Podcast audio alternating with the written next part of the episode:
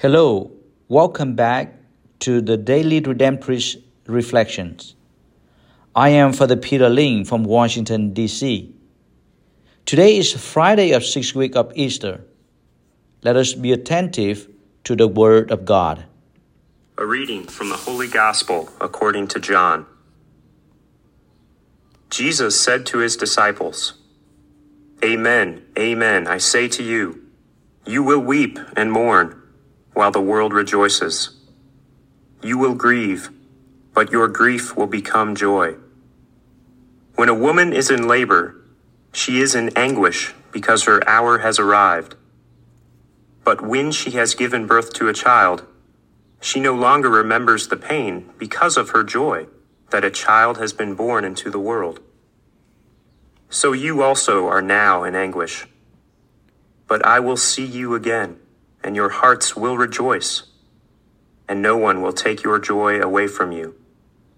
On that day you will not question me about anything. Amen, amen, I say to you, whatever you ask the Father in my name, he will give you. The Gospel of the Lord. Pray to you, Lord Jesus Christ. When a woman is in labor, she is in anguish because her hours has arrived.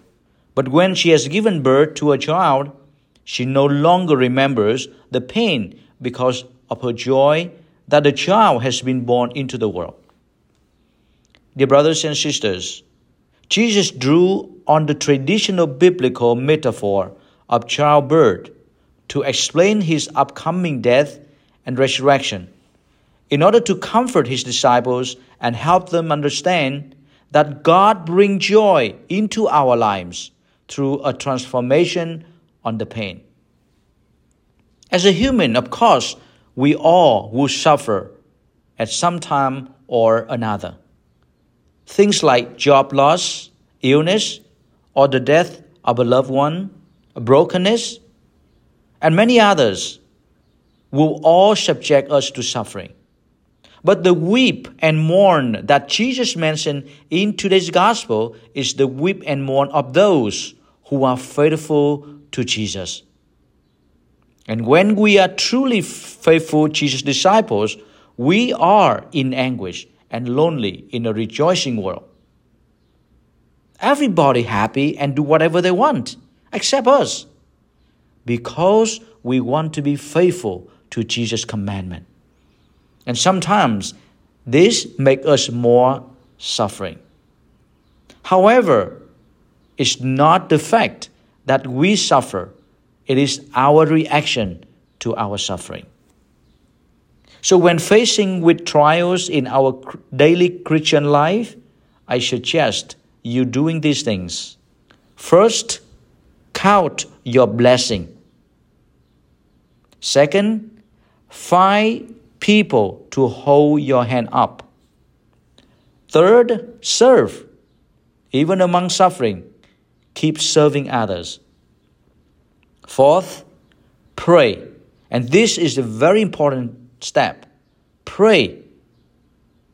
And as Jesus promised in today's gospel, Amen, Amen, I say to you, whatever you ask the Father in my name, I will give you among suffering because of being faithful to Jesus' commandment. If we pray to the Father in Jesus' name, He will give us peace.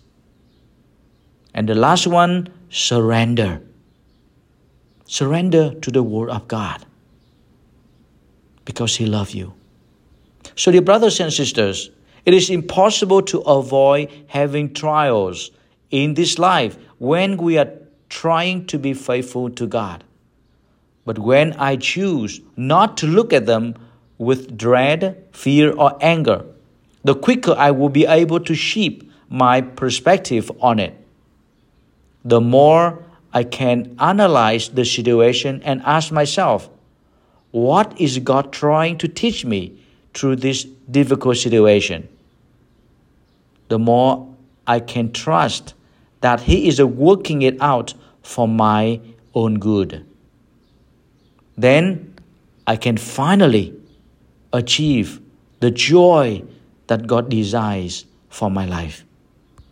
God bless you and have a wonderful day.